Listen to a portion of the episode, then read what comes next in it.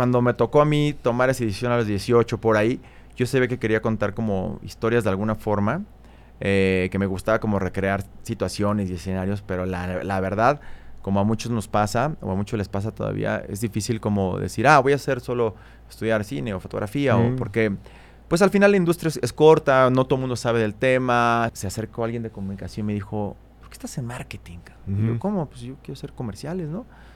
No, no, no, tú tienes que hacer comunicación. Yo, pues sí, ¿verdad? Claro que sí. Me moví. Ok. Me eché la carrera de comunicación y como suele ser en las carreras, pues tienes una probadita de todo, ¿no? Sí, sí, sí. Eh, este como trabajo de eh, dar clases, docente, asistir, este, equipos. Y eso hoy lo entiendo, fue como súper decisivo en mi carrera. Yo aconsejo que haga todo interesado en, te cargo los tripiés, los cables, o sea, suena como a, como que suena a, ay, ¿por qué? Si tú eres universitario vas a andar cargando Pero es estar atrás y de cerca, hay que ir, ¿no? Aprendiendo. Hay que ir. Y ya le cargué los cables y tal, le acompañé a hacer unas sesiones y dije, esto es lo que yo quiero hacer.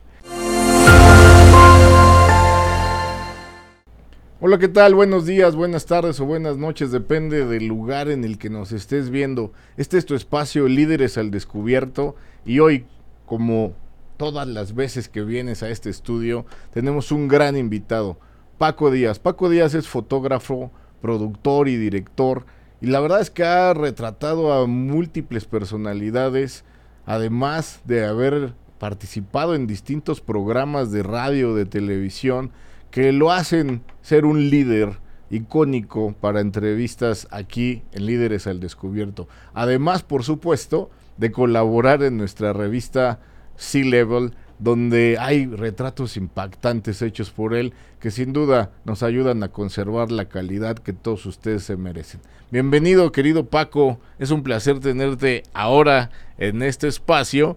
Y bueno, me gustaría que nos cuentes a partir de la fabricación de un storytelling, de dónde saliste, eh, tus padres, tu madre, ya sabes que acá nos gusta eh, honrar. Ir desde el inicio. ¿Verdad? Ir desde el inicio hasta llegar a lo que te apasiona, que en este caso la foto, el video, para que todos los que nos ven se imaginen si es que les gusta esto, las vicisitudes que se atraviesan desde desde esa cancha, ¿no? Bienvenido, querido Paco. Gracias, Bogart. Pues bien, bien contento de estar acá con, ustedes aquí eh, en tu programa. La verdad es que eh, desde que me dijeron, oye, Bogart quiere platicar contigo, y dije, pero ¿qué le puedo decir yo a este señor que, que, tanto sabe, no? Pero bien, como, como, dices, la verdad es que eh, he tenido mucha suerte de, dedicarme a lo que me gusta, de hacerlo con, con cariño, de hacerlo con pasión, de hacerlo pues yo creo que relativamente bien, que, bueno, este, eh, sigo colaborando con gente que eh, he venido colaborando ya de hace un tiempo, entonces eso, eso me pone muy contento. ¿Cómo empezó todo? Pues yo te diría, eh, yo soy de aquí de Ciudad de México, soy de, Coyoacán, soy bien chilango. Y como buen chilango de, de clase media, me tocó una infancia, pues, yo diría que bastante normal en el sentido de que eh, me tocaba ir a la escuela, alguna vacación de vez en cuando en familia, eh, y sobre todo crecer muy pegado a los medios. Estoy hablando de una, de crecer eh, mirando en los años 90, te acordarás, Nickelodeon, MTV, todo ese contenido, Canal 5, todos para los que no son, no son de México, este, ¿no? Los, los canales públicos y los y la televisión cerrada de aquella época, ¿no? Paga, sí. Exacto. Entonces fue como una infancia en la que, en la que me tocaba consumir mucho eh, lo que nos daba la televisión por esa época, lo que nos daba la radio por esa época. ¿Te tocó la parabólica o muy chavo, muy chavo, como el esfuerzo de ahí tratar de sintonizar este, exacto, sobre todo en alguna vacación que era como, ay, ahí hay antena parabólica y cuando llegabas pues, no se veía ni madre. Muévele, muévele, ahí, ahí, ya, no, ahí, quédate. Exacto, exacto, exacto. Pero eh, ahí fue, la verdad es que eh, eh, en esa época, yo recuerdo como, como esa época de infancia, pues donde mis juegos eran, eran mucho la cámara, ¿no? Era una época en la que no no necesariamente como ahora, ¿no? Que todos tenemos una cámara en el bolsillo y mucho menos un chamaquillo, ¿no?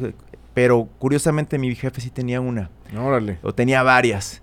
De foto y de video. Entonces... ¿A qué se dedica o qué se dedicó tu papá, tu padre? ¿Cómo se llama? ¿Qué rollo? ¿De dónde es? Mi papá, eh, Javier Díaz, eh, fue un tipo que hizo cualquier cantidad de, trabajos de distinta índole.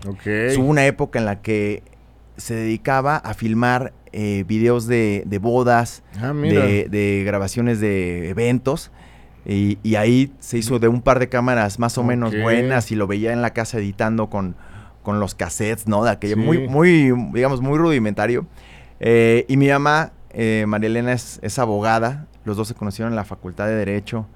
De algún modo, eh, como que la abogacía y el derecho estaban como metidos en mi casa, pero pero no me llegó a impactar tanto, ¿no? este, Como que ahí medio lo estuve esquivando por mucho que, que, me decían. Y al final mi papá nunca se dedicó a eso, entonces yo creo que los otros proyectos que hizo fuera, del, fuera del, del derecho eh, fueron los que me terminaron impactando un poco más.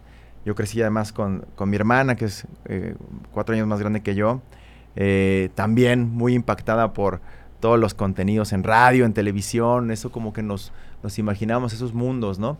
Y jugamos a eso, la verdad es que jugamos a grabarnos, a crear personajes. ¿Y que eran cámaras de video o de...? ¿Te acordarás las, las famosas handycams? Ah, claro. Por ahí mi jefe tenía alguna un poquito más pro, este, que le podías cambiar los lentes, que ya era como una cosa más, este, más, grande de aquella época. Y, y yo recuerdo mis, eh, algunas vacaciones cuando nos íbamos, viajábamos mucho, por ejemplo, a San Miguel de Allende. Okay. Y, y él pasaba el, eh, el, día grabándome y tenía esa camarilla, tenía un control remoto, se le ponía rec. Ok. Y, y, le jugaba yo a ser el, el reportero, el conductor, el, el, el, comediante. Por ahí andan los videos, yo creo que ah, los, tengo que buscar y rescatar. Pero pues esos eran mis juegos. Esos eran mis juegos. Y luego editarlos, ¿no? Entonces, eh, eso fue mucho, eso fue mucho mi infancia. Y cuando Em, al final un chico de clase media creciendo en Coyoacán, en unos, en un departamento, ¿no? Y me acuerdo mucho esta sensación como de ver estas, ¿te acuerdas, te acuerdas series como, no sé, Los Años Maravillosos? ¿Cómo no? Y así del estilo, ¿no? Muy como de influencia gringa. Que de repente era como, ¿por qué estos chavos salen a jugar a sus patios? Sí, sí. Y yo puedo salir a jugar como mucho Y dejan la tele afuera. Aquí al garage, ¿no? Entonces a mí me tocó como inventarme muchas cosas. Eh, con mis, con mis juguetes, ¿no? Este, crear personajes, armarme sets. Entonces esa fue como mucho la dinámica en mi casa. Y conforme fui creciendo, ya más en plan secundaria, pues sí. ahí empezó ya la, vida con los cuates más en la calle, mucho de patineta, mucho de bici. Y ya más, todavía más influenciados por cosas, pues de pubertos, de adolescentes, ¿no? Era la, época de... Bueno, era la época de finales de los noventas donde era dos, o principios de los 2000 donde pues empezaba Molotov, empezaba Plastilina Mosh, empezaba Control Machete, toda esa generación que a nosotros nos tocaba, pues era de repente alguien llevó el disco a la secundaria, ¿no? De Molotov, ¿te acordarás el de no, el, donde jugarán las niñas?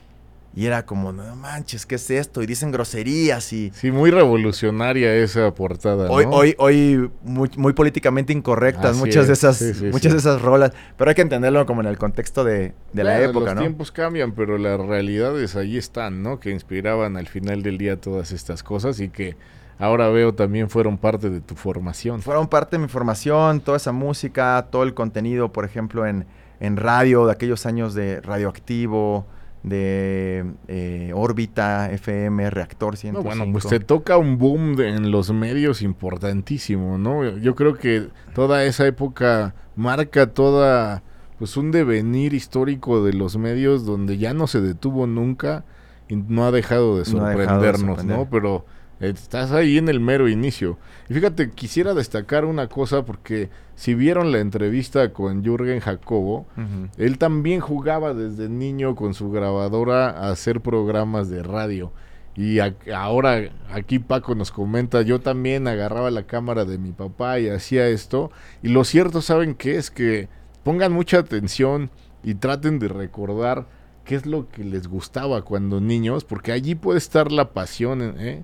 De pronto lo ignoramos y decimos, no, esas eran cosas de niños. No, probablemente ahí está mejor ahí es, ¿no? el talento, ¿no? Sí, sí, la verdad es que, o sea, hoy lo, hoy lo platico, eh, pues ya muchos años después, Pero eso era justamente, ese era mi juego y, y, y por eso te decía al principio como que tengo la suerte de, de, de, hacer lo que me gusta y sigo jugando a eso, ¿no? Eso es, está... Pues qué padre, ¿no? Que, ¿no? que no sea trabajo, que sea juego y que además te paguen. Sí, rompe exacto. con la idea exacto, tradicional, exacto, ¿no? Exacto, exacto, exacto. Eh, finalmente te decides por estudiar comunicación. Exacto. ¿Cómo llegas a eso? De, ¿Supiste que, lo, ese juego se llamaba comunicación? ¿Alguien te inspiró? ¿Cómo es que finalmente llegas a ello? Sí, pues yo creo que yo creo que cuando llega esa como la oportunidad de decidir que vas a, que vas a estudiar y vas a estudiar en una universidad, ¿no? Que es realmente un privilegio. Eh, pues está bien duro. y siempre, yo ahora doy, yo doy clases en la universidad y siempre le digo a, a, mis alumnos de fotografía, que por lo general son de primer semestre, les digo, yo sé que tienen ahorita 18 y 19 y están por, están aquí tratando de decidir qué van a hacer el resto de su vida. A tus 18 y 19, pues es sí, una bomba no. de, de, de, decisión, ¿no? Entonces, me toca, me toca. Yo también doy clases y eh, a veces te desesperas, que dices, chamacos, aprovechen lo que ahorita les estoy enseñando pero cuando te colocas en su lugar, te acuerdas que la, en ese momento la vida no te daba para decidir tantas totalmente, cosas. Totalmente, Pero de verdad, este, dicen que la sabiduría es escarmentar en cabeza ajena, así que escúchenos y aprovechen esas clases, exprímanlo, un día les va a servir. Un día les va a servir. Sí, totalmente. La verdad es que ah, cuando me tocó a mí tomar esa decisión a los 18 por ahí, yo sabía que quería contar como historias de alguna forma, eh, que me gustaba como recrear situaciones y escenarios, pero la, la, verdad, como a muchos nos pasa, o a muchos les pasa todavía, es difícil como decir, ah, voy a hacer solo estudiar cine o fotografía, mm. o porque pues al final la industria es, es, corta, no todo el mundo sabe del tema, siempre hay, eh, entra como un miedillo de los papás decir, oye, pero esto este, te va a servir, vas a poder trabajar de eso, ¿no? Como esta visión de la universidad meramente... Eh, Siempre hay ese fantasma alrededor de las artes plásticas, ¿no? Siempre hay. Que y mira de que, eso no vas a vivir. Y mira que, que, que yo ahora, casi, casi 20 años después, digo, no hay mejor momento para hacer eh, contenido, fotografía, video, etcétera, que este, donde todo el tiempo está, se está produciendo eh, material y hay tantas necesidades de hacerlo y hacerlo bien. Entonces, nada, me metí eh, a estudiar marketing okay. en, en, en, la, en la Panamericana, en la UP. Y poquito antes de entrar, se acercó alguien de comunicación y me dijo, ¿por qué estás en marketing? Uh -huh. Y yo, ¿cómo? Pues yo quiero hacer comerciales, ¿no? No, no, no, tú tienes que hacer comunicación. Y yo, no, pues sí, ¿verdad? Claro que sí. Entonces, me moví. Okay. Me eché la carrera de comunicación y como suele ser en las carreras, pues tienes una probadita de todo, ¿no? Sí, sí, sí. Y, y, y en mi caso, eh, le mando un saludo a Eloy Valtierra, que fue mi maestro de fotografía, de los famosos hermanos Valtierra, eh, Pedro, fundador de la revista Cuarto Oscuro y fotoperiodista emblemático de los ochentas. Eh, me dio clases, me, me, emocionó muchísimo, pero pasaba algo que eran los primeros semestres de la carrera. Entonces, yeah. tres años después pues yo no estaba seguro que quería hacer fotografía, ¿no? Además no sabía ni por dónde darle. Entonces, pues empiezan a haber otras materias que te llaman la atención. Me acuerdo que eh, tuve chance de, de, irme de intercambio a, a, estudiar a Buenos Aires, en Argentina. Uh -huh. Estar con 21 años en Buenos Aires, unos mesecitos solo por allá fue no, un cambio de así, un cambio de juego muy, muy, muy fuerte en, en mi vida porque... Gran ilustración pues es que por mucho que al final, bueno, era como que totalmente dependiente de la economía de mi casa y demás, uh -huh. pero pues estaba ya, ¿no? Y ahora sí que ahí sí, si te paras, si te paras para ir, si te haces la, tus deberes, si te haces de comer, es cosa tuya, a los 21. Vas aprendiendo. me sirvió muchísimo. Enfrentarte a la vida de a de veras. Me ¿no? sirvió muchísimo, me inspiró muchísimo. Y ahí como que reforcé, oye, esto sí, esto sí es lo mío, esto sí me late. Okay. Este, camarita en mano y ahí andaba este, tomándole fotos a lo que se dejara a quien se dejara. Sí, sí. Eh, y luego tengo la suerte de eh, hacer algunas pasantías, algunas prácticas en el Canal 11 por aquella época. Y, y buenísimo, me eché ahí unos cuantos meses de, de, de asistente de producción. Eh, y lo que son las cosas, la verdad es que pudo haber ido mi camino más hacia el tema televisivo. Ok. Eh, pero fue una época como de cambio de administración en México y, y obviamente en el canal al ser una empresa pública. Sí.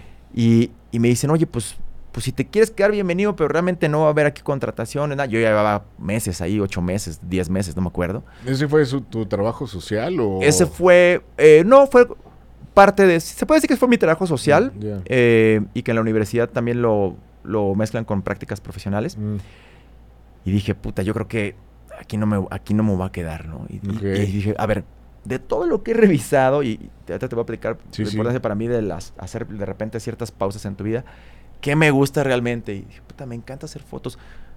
¿Qué, esto, ¿Qué significa para mi chamba, no? ¿O qué puedo hacer con esto? No tenía idea. Sabía que sabía, me gustaba, pero tampoco sabía que era, te- como que no sabía, no tenía suficientes conocimientos ni técnicos ni, ni de la industria como para realmente dedicarme a eso y entonces me metí a estudiar aparte una carrera de fotografía en Coyoacán, en la escuela activa, Ok. y ahí sí ya, para el real. Este, Esto es... Para el real. Me metí a chambear en la universidad, me tocaba a mí eh, este, cargar los, los carretes de, de- de película en el cuarto oscuro, Ok. ayudar a los alumnos a revelar.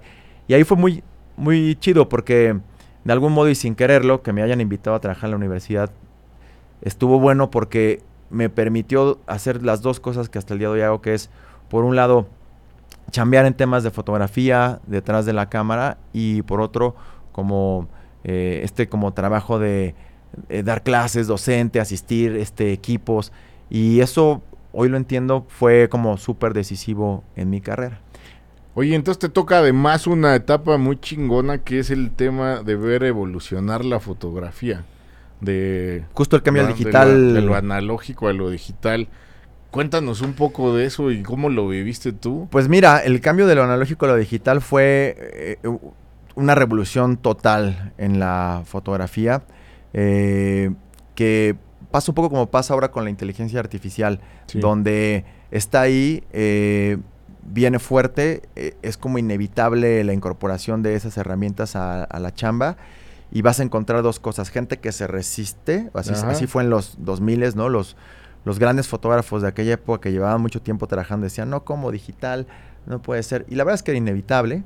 A mí me toca estudiar las dos partes. Eh, ya me toca trabajar muy poco con análogo. Incluso creo que ahora trabajo más con análogo que, cuando empecé a, a fotografiar. Recuerdo la primer, la primer cosa que me publicaron. Sí, sí. eh, estuvo muy, muy cagado porque estuve yo, hice, me tocó hacer una un, un internship, un este, una pues sí, un verano. Este, la universidad tenía unos acuerdos con los de Noticieros Televisa. Y me fui a, a Nueva York. Mi hermana vive allá. eh, desde aquella época vivía allá. Y me fui todo un verano a chambear en la corresponsalía, a hacer noticias. Órale, qué interesante Yo y qué importante poder tener esos programas, ¿no? Sí, la verdad es que, o sea, son todos súper formativos. Eh, suena muy glamuroso, pero, este, pues, mi hermana en aquella época vivía, y sabes, como en Nueva York, en un departamento mini, se acababa de, de casar, y entonces ahí fui de arrimado todo un verano a dormir en el sofá, pero, bueno, perfecto, ¿no? Y a salir a las calles con tu cámara. Y a salir a la- con la cámara de video de aquella época. eh, y de repente conocí una fotógrafa, Mónica Aspe se llama, hija de Pedro Aspe, eh, y que no sé si todavía se dedique. Yo por ahí la busqué el otro día y no, no la he encontrado. Sí, pero estaba en la OCDE, ¿no? está, pero me dijeron no se dedica a la fotografía Ah, ya. ok, ok. O hasta donde yo sé de manera, no, no, o sea- de manera comercial. o de- Sí, sí. pero la verdad es que a mí me, me- me influyó muchísimo porque yo me acerqué y le dije, oye, la verdad es que a mí me encanta la foto. ¿Qué onda? Te cargo los tripiés, que es lo que yo aconsejo que haga todo interesado en. Te cargo los tripiés, los cables. O sea, suena como a. Como que suena a, a, Ay, ¿por qué? Si tú eres universitario vas a andar cargando Pero es cables. estar atrás y de cerca, Hay que ir, ¿no? hay que ir. Aprendiendo. Y ya le cargué los cables y tal. Le acompañé a hacer unas sesiones y dije, esto es lo que yo quiero hacer. Entonces. Cargar los cables. cargar los cables. Oye, lo dirás de broma, pero todavía cargo mucho cable. Eh, no, y nada, la verdad es que este de ahí saltó y me dice, oye, van a hacer para, la, para esta revista, necesitan, va a haber una celebración, una fiesta, y quieren que alguien tome las fotos. ¿Te echas las fotos? Y yo, pues sí, claro, no, este, a ver, pero te voy a dar mi cámara, me dijo, y toma las fotos de la fiesta. Mira, qué buena Me dio la oportunidad. cámara, Bogart, una digital, ah, reflex, no sé qué, no tenía idea cómo qué hacer con ella. cabrón. Y entonces, me acuerdo de haber metido al baño Ajá. del restaurante donde fue Sí, la sí, sí. reunión a hacer pruebas porque no me salía la, el flash y no, no tenía idea. Y ahí como pude, pum, pum, pum, tomé las fotos, me las... Salió una de estas revistas este, como muy de sociales y ese Ok. rollo.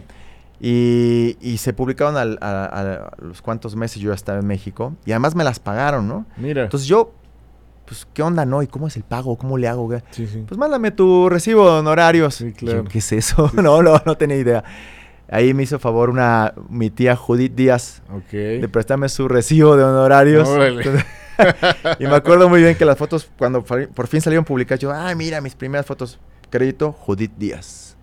Órale. Era como un tema ahí que se perdió entre lo, entre En el editorial. contable. Sí, sí, sí. Pero bien padre, o sea, la verdad es que todo, todo eso fue aprendizaje que me llevó a decir, esto sí iba por acá. Oye, entonces tú eres pro tecnología. Te diría que eh, soy pro entenderla y ayudarte de la tecnología. eh, No sustitución, ¿no? que además no es posible desde mi punto de vista, ¿no? Yo- o sea, sí, hay cosas, que- hay, si, si lo usas como ayudante, vas a Totalmente. aprovecharlo totalmente, muchísimo. totalmente, Si totalmente. quieres sustituir el talento, va a estar difícil Lo que todavía. pasa es que ¿no? a, a- a mí me, a veces me, me cuesta mucho en, el, en, en las clases o en la, eh, a lo mejor incluso ahora que estoy echando a andar el canal de YouTube, eh, porque trato de explicar como mis procesos y muchas veces mis com- los comentarios son, oye, ¿y qué cámara recomiendas? o qué lente y tal. Y para mí eso no es tan clave, ¿me entiendes? Como que, digo, los ubico y trato de estar Ajá. actualizado, aunque siempre hay nuevas cosas, siempre hay nuevos micrófonos, siempre hay nuevos lentes, siempre hay nuevo de todo. Y, pero creo que eso es un poco secundario, o sea, sí es un, o sea, al final es una herramienta y... Digo, y- pienso que debe haber una gama, ¿no? O sea, de aquí para arriba el que sea va a ser bueno, lo que sigue es el que está atrás del, de la herramienta, Ahí está, ¿no? la- ahí está la, ahí está la clave, ahí está la clave. Yo siento que a veces como el bocho, ¿no? Este, cuando yo aprendí a manejar en un bocho y pues te acuerdas cómo son, eran los cambios y Sí, sí. que eran un poco más duros y era un desmadre. Eh, igual, o sea, viene muy bien si puedes aprender con una cámara más mecánica, porque después cuando agarras el, este, el, El automático, y tal, automático. pues vas, vas volando, ¿no? Y vas a poder regresar en, en algún momento al estándar, ¿no? En este caso. Exacto. Oye, ¿hay diferencias en términos de calidad? En tanto de tomar una foto con la más mecánica que la digital. Sí, yo creo que, a ver, sí que hay diferencias. La verdad es que eh, la, la imagen eh, es un proceso hasta cierto punto técnico en el que se crea en una cámara, que pasa a través de un lente, y ahí aplica al máximo la frase de todo depende del cristal con que se mira. Claro. Muchas veces pensamos en, en que una cámara con más megapíxeles te va a dar una mejor imagen, y a veces, o sea, sirve, pero no es lo único. También qué lente le pones a la cámara es importante. Ahora los celulares eh, que traen tres o cuatro lentes eh, Ujú. tienen una razón de ser, ¿no? Porque cada lente te da alguna eh, un ángulo diferente o alguna estética distinta. Y entonces em, es, es relativo, o sea, es relativo. Sí que la, sí que lo esos aspectos técnicos del lente, la cámara, el tamaño del sensor te pueden dar una mejor imagen, pero por lo general y para como están los tiros ahorita, pues cualquier teléfono de gama alta eh, te puede dar una buena imagen si tienes como las condiciones, dos condiciones, una buena iluminación y una persona medianamente este, capaz del otro lado. No quiero decir que sea medianamente, pero estaba viendo la última edición de, de Sea Level este, Ajá. con las fotos de, de mi querido Julio Luis García. Ok, Son unas fotazas. Digo, no sé con qué las tomó. Estoy asumiendo que, que tal vez con su teléfono. fíjate. Y están muy bien hechas. Entonces, creo que una de las cosas positivas de la, digamos, de la desarrollo técnico de las cámaras es que eh, cada vez es más accesible para cualquiera de nosotros tomar un- con el teléfono una buena imagen, en Mm, calidad de imagen. Entonces, eh, que tal vez hace 20 años entender cómo funcionaba tu camarita con rollo o, de o digital, pues era todo un rollo que expli- te explicaban. Y hace 30 y hace 50, pues estaban ahí las cámaras de point and shoot, pero me acuerdo muy bien que salían unas, todos chuecos, ¿no? Porque la veías por un, por un visorcito, Sí, sí. pero realmente la, la foto salía por otro lado. Era un rollo. Entonces ahorita es muy fácil para prácticamente cualquiera de nosotros hacer, hacer este, una buena imagen. Y lo que está padre es que pues más bien de aquí en adelante es ya no te preocupes tanto por la técnica del- de la cámara, porque la cámara lo hace bastante bien sola. Preocúpate más por qué quieres contar o a qué le estás Claro, tomando oye, foto. atrás de la atrás de la posibilidad de que todo mundo tenemos una cámara en el bolsillo, hay una tremenda invasión a la privacidad. ¿Has tenido alguna anécdota, algo en ese sentido? Sí. Donde se te ataque de paparazzi o tener que perder tu material por alguna cosa, algún momento difícil, chusco o comprometedor que hayas tomado. Sí, yo Porque yo creo que ustedes son unos expertos en sacarla en el momento adecuado, ¿no? La cámara, ¿no? Sí, sí. Exacto. Eh, pues sí, la verdad es que eh, justo una de las cosas que, que, que te jugaba a favor cuando o que te juega a favor cuando vas con tu cámara como fotógrafo, es que yo siempre digo que de alguna manera te abre como ciertos accesos, ¿no? O sea, si tú ves un cuate entrar con su cámara, grande, más o menos profesional, de lentes y tal, pues dices, este güey viene a hacer algo, ¿no? Algo, algo, algo trae, no creo que venga aquí a... Sí, sí. Entonces te abre una puerta, pero también te hace muy visible. Entonces muchas veces, eh, pues sobre todo en, fotografía de calle, en street photography, este, es, eh, no es fácil perderse entre, porque pues traes la cámara y te, haces notar. Me acuerdo, por ejemplo, una vez, estando yo en, en, en alguna plaza pública en Francia, eh, me llamó muchísimo la atención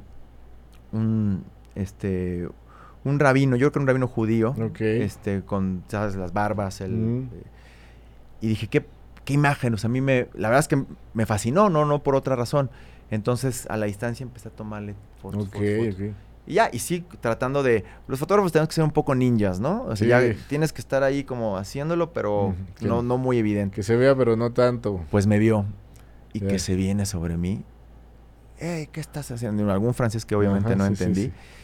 y yo, no, pues aquí está, pero con todo respeto. No, no, no, no me borras eso. Ah, bueno, está bien, ¿no? Y tuve que borrar y me dio mucha pena, ¿no? Porque pues me gustaban mucho esas imágenes. Pero también puedo entender que eh, los tiempos han cambiado mucho. Eh, hay un, hay un, tiene que haber, tiene que haber una especie como de acuerdo de, de cuidado a la imagen de, del otro, donde, pues antes el fotógrafo iba y pa, pa, pa, tiraba fotos y las publicaba y, y ahora no, no es tan sencillo, o sea, necesitas un cierto nivel de privación, de aprobación, o te puedes meter en problemas por por publicar este sin permiso, alguna imagen.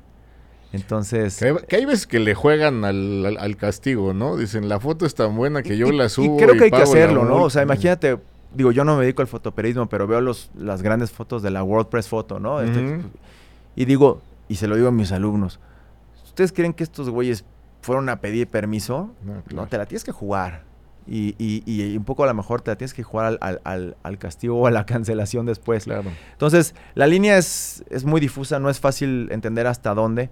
Hay otro rubro muy, muy cuidado hoy en día que es, por ejemplo, la fotografía de niños, ¿no? Sí. O sea, ir y tomar una foto a, en un parque a chavitos, por muy inocente que sea tu, tu propósito, pues es delicado, ¿no? Este, muy, puedes meterte en problemas. Entonces. Y que qué triste, ¿no? Porque al final del día podría no necesariamente estar tomada esa imagen con un fin. Sí, no, y, totalmente. Ahora, yo ahora soy papá de dos chavitos chiquitos y, también puedo entender de este lado y decir, puta, güey, ¿para qué le estás tomando foto, no? ¿Qué vas a hacer con ellas? Como que puedo, o sea, como empatizar. Sí, hay tanta cosa que ya, ya, entiendes, ¿no? E, exacto. E, el, el tema y tal vez la gran complejidad de nuestra época es que se producen tantas imágenes eh, y se consumen tan rápido que es muy difícil marcar los límites de qué sí y qué no, eh, porque va demasiado rápido.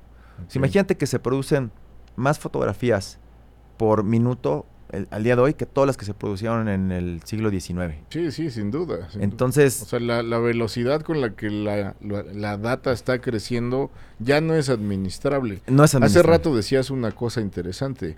O sea, estás produce y produce y produce.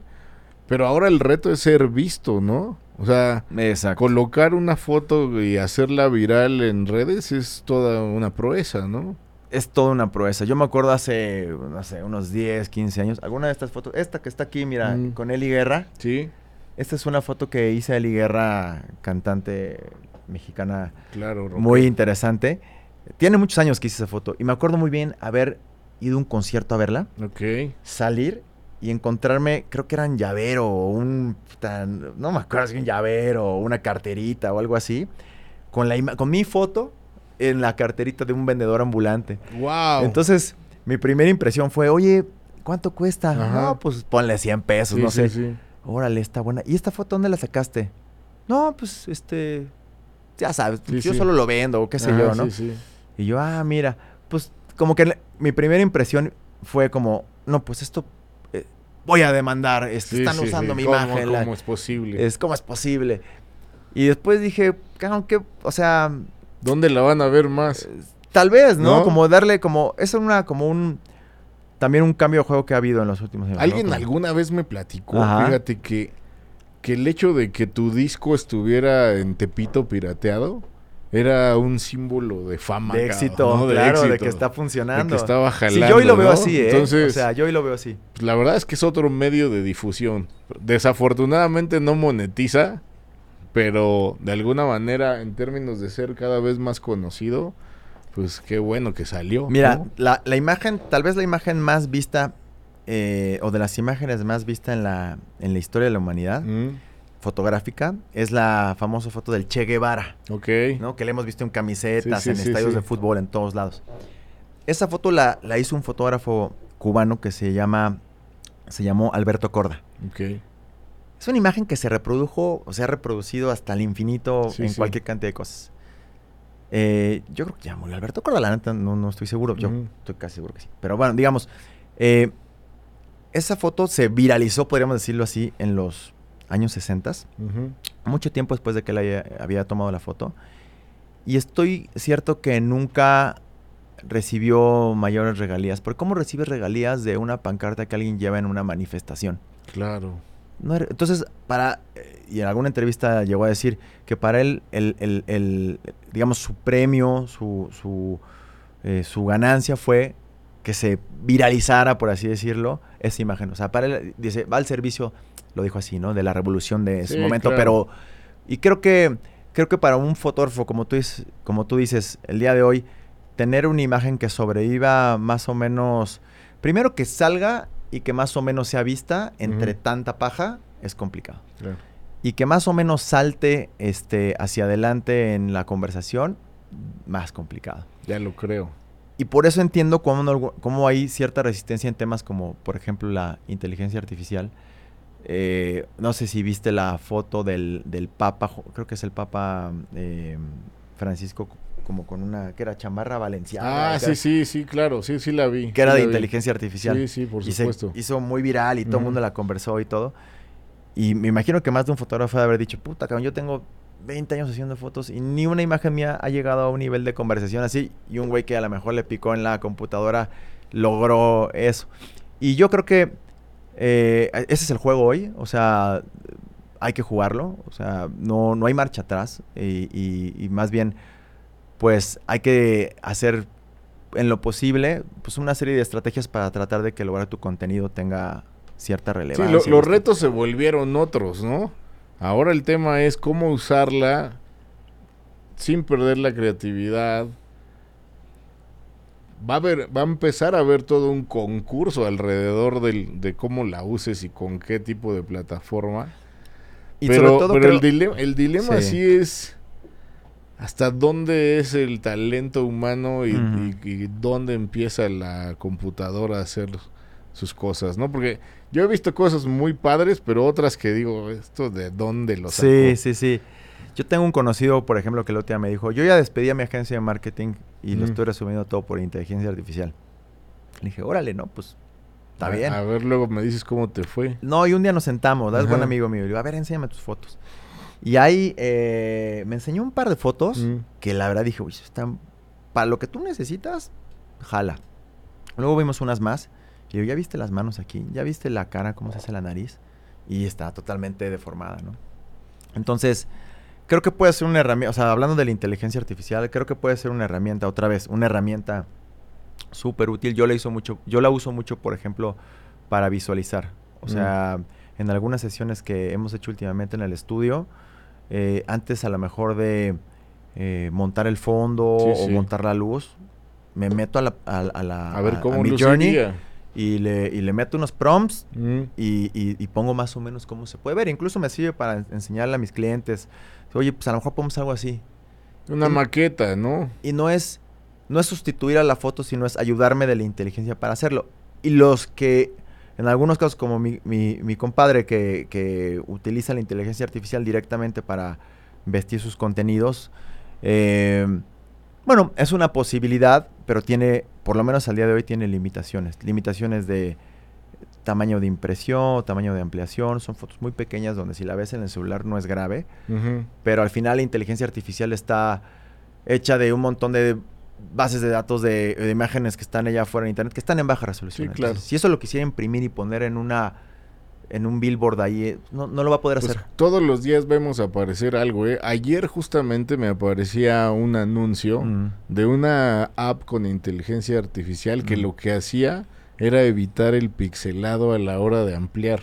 O sea, no Va- estaba, probablemente no estaba va a llegar de- ahí. no estaba dedicada a la construcción de la imagen, sino a la- al incremento de su calidad. Pero lo dices muy bien y yo creo que tú que eres profesor, Ajá. eh, a ver, apareció el fax, apareció el teléfono celular y luego el smartphone y todo lo que hemos visto como innovación disruptiva. Y ahora la inteligencia artificial pues otra vez llega a plantear un nuevo reto. Y yo lo que le decía a los alumnos es, a ver, a mí no me importa que usen la inteligencia artificial. Lo importante es el pensamiento crítico. Esto que todavía puedas ver esa nariz que no cuadra perfecto, o que las manos están chuecas, y que a lo mejor cuando lo usas en la redacción, pues un, un ojo experto como el de Luz, por ejemplo, dice, lee lo que sacó ChatGPT y parece lógico, pero cuando empiezas a, a ver reglas y a ver cosas más detalladas, te encuentras que sí hay ahí todavía Totalmente. un camino que andar. Así que yo creo que lo importante es eso, tenerlo siempre como una herramienta. Oye Paco, cuéntanos eh, algunas historias de tu foto más difícil. Acá estamos viendo pasar varias que integran su, su book, su portafolio. No, me, me gustaría saber alguna historia ahí impactante atrás de cómo conseguí, cómo la conseguiste. Mira, Bueno, esta que está aquí justo ahora, Bueno. que es eh, Daniel. Daniel Radcliffe, el actor que protagonizó al famoso Harry Potter, ¿no? ajá, sí, sí. Un día me hablan ¿Cómo y me dice- llegaste ahí, caray? Un día me hablan y me dicen, oye, este, Paco, ¿cómo andas? Eh, vamos a decir, el jueves, Ajá. porque necesitamos hacer unas fotos con Daniel Radcliffe. Y lo primero que yo pensé fue, ¿quién? ¿Quién? O sea, como que yo ubico a Harry Potter, pero Sí, en ese momento como que no lo tenía tan, no lo tenía tan, tan ubicado. Y entonces agarré mi teléfono y dije, Daniel, ah, dije, puta, es Harry Potter, ¿no? Ajá. No, no, pues este, sí, démosle Nada tal. más. Y estuvo padre, fue un buen reto porque nos citaron, le hicimos, esta foto la hicimos para una campaña eh, de promoción de la lectura, eh, del Consejo de la Comunicación, a quien tú conoces bien. Sí, sí, cómo no. Entonces, eh, esto fue hace muchos años, y entonces nos citaron en un hotel en el San Regis, me acuerdo, y dijeron, él va a bajar a las 11 de la mañana, yo estuve un par de horas antes, y entonces, me- digo, oye, pero me gustaría ver el espacio. No, es que no sabemos cuál nos van a dar. Una hora antes, este es el espacio, una sala pequeña. Órale, pues montate luces rápido, vamos a ver este encuadre, no sé qué. No acabamos de montar y baja. Uf. No estábamos listos. Sí, sí, sí, sí. y sí. normalmente con, con muchas de las eh, Personalidades. personalidades, pues te dan muy poco tiempo, ¿no? Es como tienes 10 minutos. Y muchas veces no son ellos, ni siquiera son pues, la Sus gente que está con ellos. o- exacto. Entonces no estábamos listos y fue de madre, cabrón. Pues a ver, pa, pa, pa, este, monta, pa, ponte, chi, hola, ¿cómo estás? Mucho gusto, pa, no sé qué. Y este, y, y contrario a lo que yo pensaría, porque al final es un actor de, pues, de primera línea, Claro. que pues, apareció en est- esta saga Mundialmente. mundialmente y que desde morrito está sí.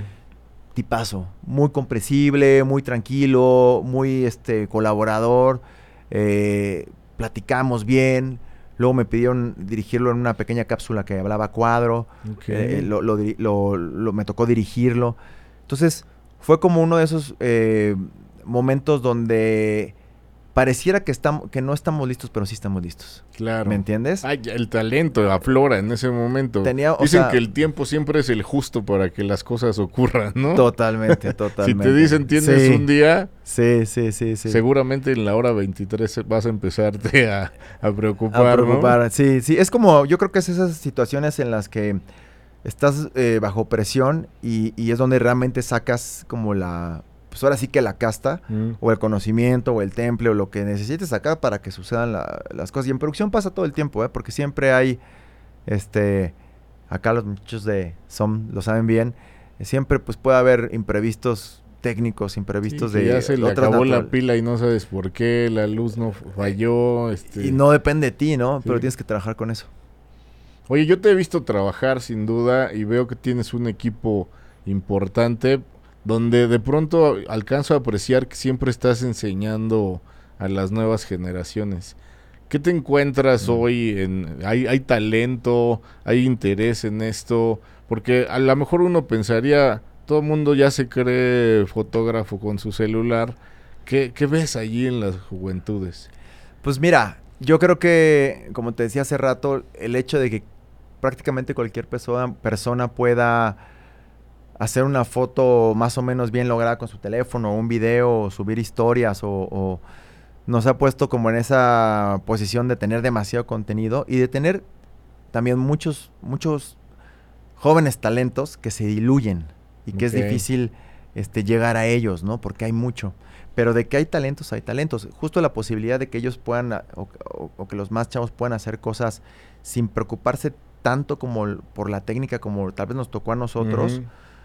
Les ha permitido preocuparse por la narrativa, por la estética, y en algunos casos hay unas joyas allá afuera.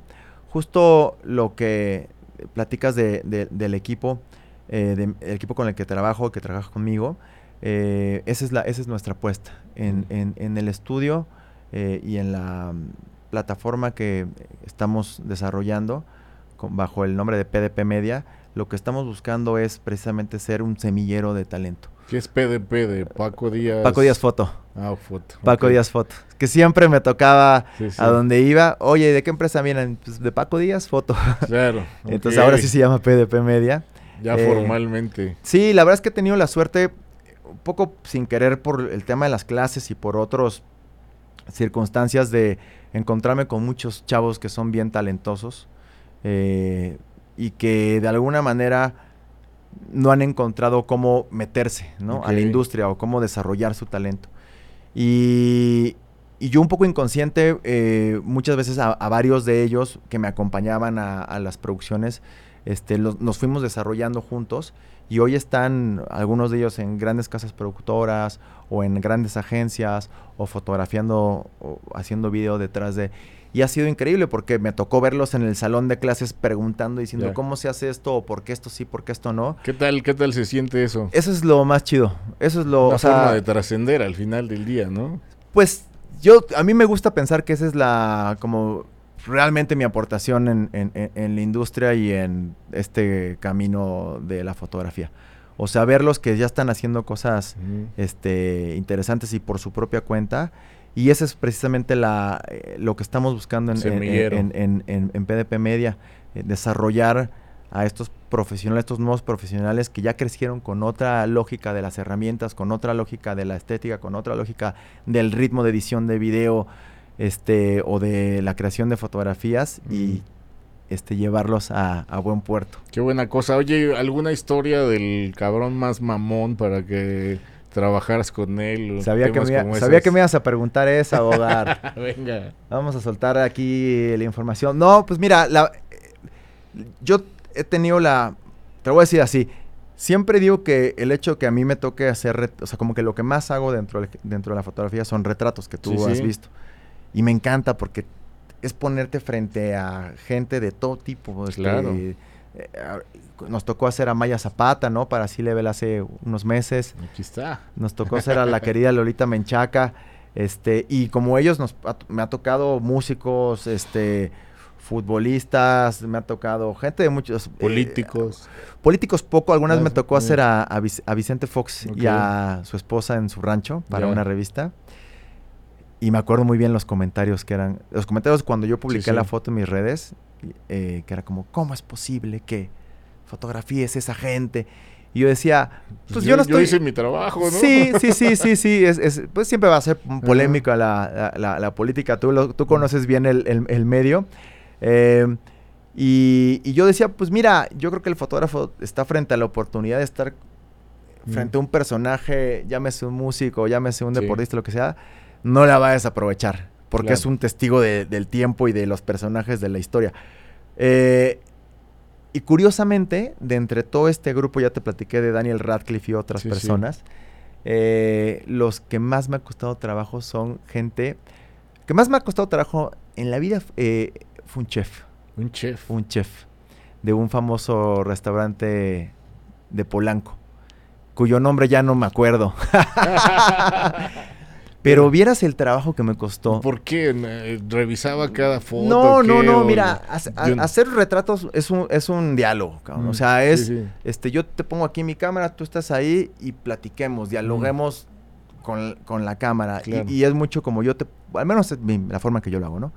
Yo te doy una, una indicación, una propuesta, oye, pues gírate para acá, mira Sí, para acá, baja tu mano, lo que sea. Y normalmente es una persona acostumbrada a estar delante de cámara, como son los Ujú. músicos, los actores, Sí, sí. etcétera. Ellos mismos van proponiendo y ahí va construyéndose el diálogo. Hubo una época, que- una época, yo creo que todavía que los chefs eran poco menos que rockstars. Sí, claro. Rockstars. Claro. Yo creo que después se lo heredaron a los DJs y yo creo que ahorita ya son los comediantes o ya no sé en qué vayan los rockstars. Eh, pero este güey, híjole, me costó porque yo le decía algo Ajá. y, ok, ajá. Bueno, la siguiente, puedes girar tu... Y, no, y así como que no reaccionaba. Entonces, hice como 30 tiros y los 30 eran exactamente el mismo tiro porque él no me daba nada. Uf. Oye, ¿quieres tomar algo? Pues, Estamos en su restaurante, sí, ¿no? sí, ¿Qué le sí, ves? Claro. Este, no, nos falta mucho. Y yo, puta madre. Y yo volteé a ver a mi, a, mi- a mi cliente, ¿no? Porque No fue, para un libro. este. Y, y, y me decía como, pues, pues a ver qué haces, cabrón. una costilla, a ver qué. Sí, sí, sí, sí, sí. No, salieron bien. Después Mm. nos, nos, nos paramos de ahí, nos movimos a otra luz y como que le cambiamos un poco el, el- el- el mood. Pero cómo me costó. Y como ese, también eh, algún futbolista seleccionado nacional. Puta, cabrón. Nos muy, muy complicado. Ya danos el chisme, ¿quiénes son? No, nos tocó hacer este el año pasado a, a algunos futbolistas este, de la selección en pleno año mundialista. Ya. Y uno de ellos, este, pues yo creo que estaba, este, yo creo que estaba un poco cansado o, o tenía poco tiempo. Mm. Creo que su equipo acababa de ganar, este, la liga o algo por el estilo. Y también está Subido en mu- las nubes. Muy difícil, muy difícil porque, pues lo mismo, ¿no? Como que el tiempo era corto y, y- y- y las variantes eran nulas. Entonces, oye, oye, eh, no voy a decir su nombre. Ya dilo, ya dilo. Le- yo le decía, capitán, oye, capitán, este, ayúdanos aquí, puedes moverte para acá, pues enséñame la- la- el balón, no sé qué". Ah. Y muy, muy duro, man. Y eso Igual- que, de duro que tú. y eso que fuimos hasta Ámsterdam a fotografiarlo ya y les di muchas pistas. Imagínate. bueno, seguramente quienes nos están viendo ya saben quién es. Oye, dime, en tus palabras, para Paco Díaz, ¿qué es la fotografía? En un término Sí. así artístico, bello, Sí. poético. ¿Qué representa en tu vida? Yo creo que la fotografía es eh, una escritura fuera de contexto. eh, en la que el, el fotógrafo o el que pica el botón eh, selecciona un aspectito de un todo en el mundo, ¿no? O De una escena. Por eso digo que es fuera de contexto. Yo te puedo tomar una foto a ti ahorita ya no y no vemos a toda la banda Ah, que está aquí con ah, nosotros. Entonces, está muy lejos de, de la realidad de este espacio, de este momento. Es solamente una partecita de todo este espacio. O le tomo una foto por allá a- a- al Richie y, y- y veo a Richie, a lo mejor veo luz allá atrás, pero no te veo a ti ni me... Entonces, es- es como, es una extra- para mí es como una extracción de, Mm. de- de un momento eh, bien subjetivo. O sea, es, siempre se dice o se dice mucho que la fotografía es como el gran testigo, ¿no? La gran prueba de, Sí. de una realidad. Nada más lejos, este, de la- ahora sí que de la realidad que eso. Bueno, Es la una- composición de la realidad depende de tantas cosas que no se armaría respecto de un solo ángulo. es un ¿no? punto de vista nada más. Claro. Oye, ¿y has escuchado alrededor de cosas místicas alrededor de la foto? ¿Crees en algo como ello?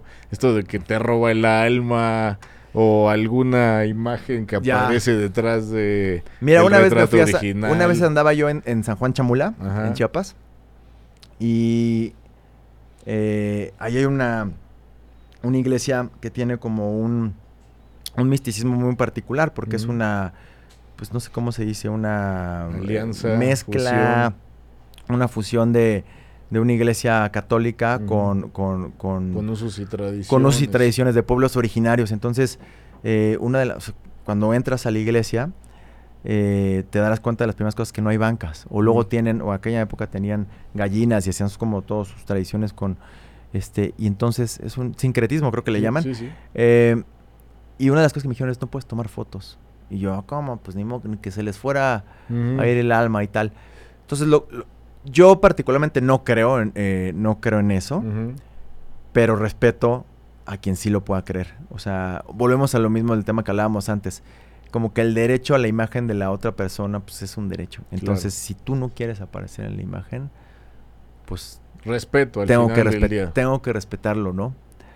O si ya me la voy a jugar, pues ya con todo lo que eso implica, ¿no? O sea, la tomo y me la juego y la publico y a ver qué pasa, ¿no?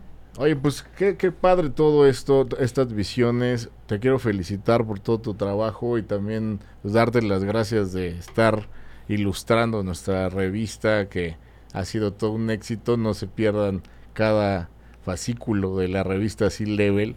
Y esto es Líderes al Descubierto, Paco. Y yo tengo que decirte que descubro en ti a ese líder con una creatividad desbordada, pero que mucho parte de la observación, ¿no? Y que desde pequeño hayas encontrado tu pasión, me parece que te ha venido dando una experiencia muy vasta que hoy es testigo de la alta calidad que produces en cada una de tus imágenes.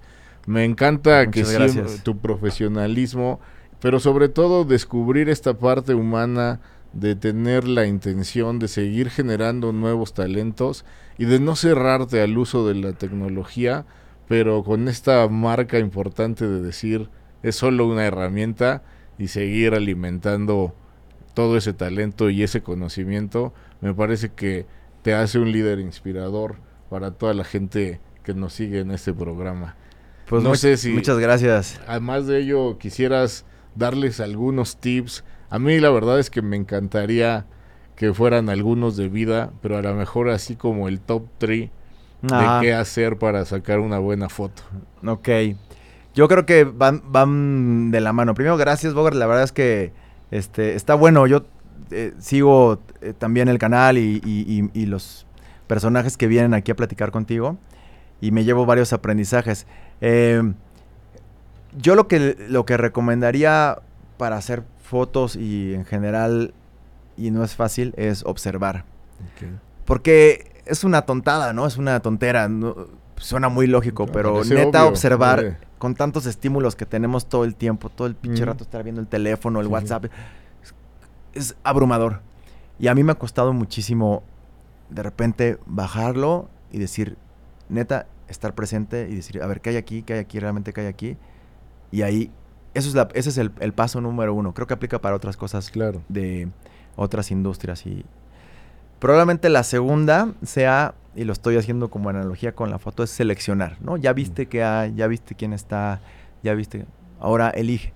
A veces da la sensación y es otra cosa que a mí me ha costado mucho que es que elegir es perderte de todo lo demás, Mm, pero pues elegir también es una decisión como de libertad de decir esto sí quiero y sé que me pierdo todo lo demás, pero o, o que me pierdo entre comillas, pero pero también pensar que todo está disponible to- e- es, es un absurdo. imposible. Entonces, elegir.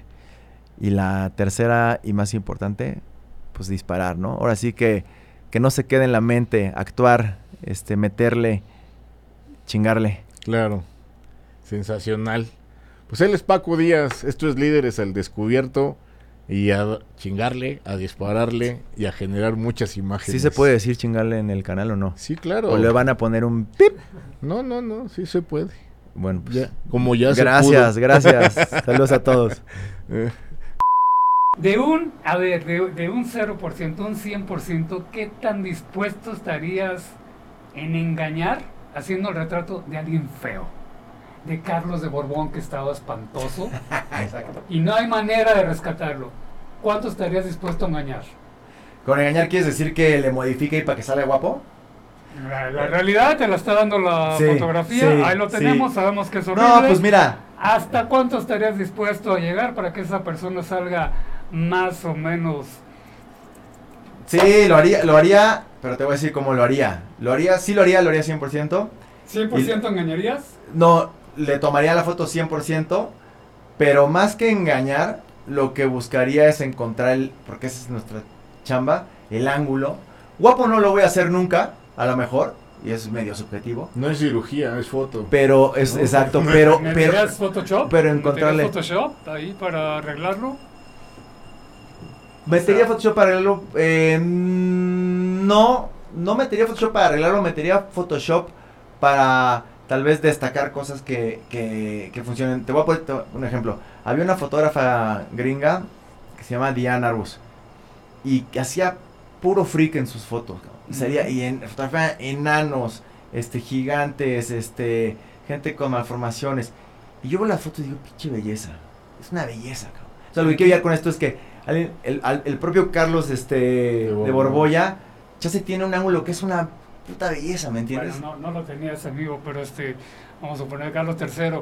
Este, y del otro, del otro lado, Ajá, ajá, y por el otro lado, este, para la- podemos hablar de ética, Ajá, de estética, de todo este asunto ah, de rollos, pero pues la banda, la banda de acá, ¿cómo, cómo logras, qué harías tú Ajá. para que entendieran eso si no saben más allá de su nombre, de, de la banda pie, vamos a ponerle.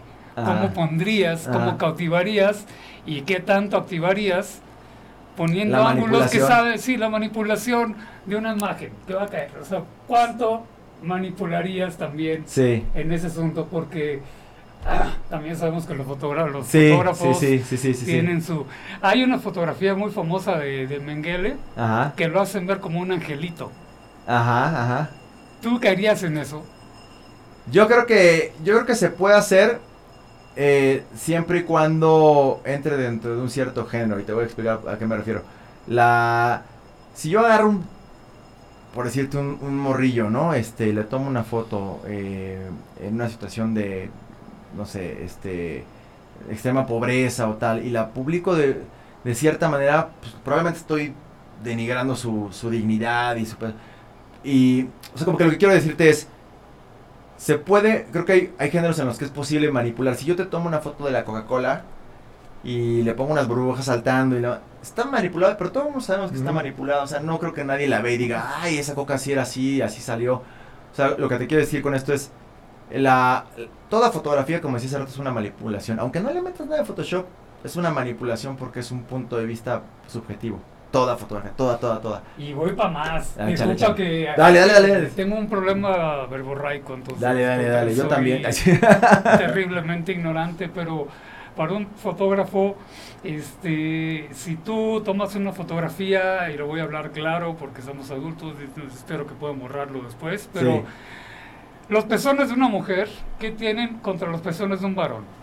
¿Por qué podemos tener Sí. a David tranquilamente con un pecho así? Y ese es David. No, yo creo Pero que... si pones una mujer así, ah, es un desnudo. Sí, En ahí fotografía, hay como ajá, En fotografía, porque mi amiga no podría salir con los pechos al aire Ya, y mi, mi compa así. claro, claro, claro. No, pues yo, ahí yo, yo estoy de acuerdo contigo. Yo no vería ningún, yo no veo ningún problema en, en, en, en los pezones, incluso en el cuerpo, cualquier parte del cuerpo de, de una mujer o de un hombre, ¿Por, ¿no? qué te, ¿Por qué te limitas? Pero yo creo que más bien son las plataformas las que hoy están No, limitando. como fotografía. Porque- De- digo, no hablando de la fotografía la hace, artística, ¿no? no, no, No. de la artística, Mm. que les encanta todo, todos los artísticos. Vas a una escultura y son por todo, No, todo yo, ese rollo. yo pienso que Pero en la vida cotidiana, cuerpo, ¿eh? en la vida cotidiana, Sí, ¿Por qué hasta el fotógrafo que tiene esta libertad del ojo banea, censura, evita, todo ese rollo? Un pezón sí y otro pezón no. sí. Yo, yo creo que, yo creo que el cuerpo humano no debería ser un, no debería ser un problema a la vista de nadie, incluso de ¿Para los ti niños. lo es? No, no, para ¿por mí qué- no. ¿Por qué te detendrías? No, no, yo creo que ¿Le se- pedirías a alguien? sería a un una- tema de, en todo A caso, un modelo tuyo le pedirías...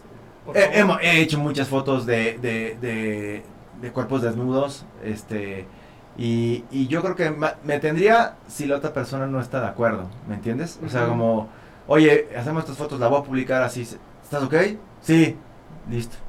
Y ya por último, ¿no te enfada que un outsider venga, rompa y te pregunte cosas así nomás a bote pronto? Está de poca madre.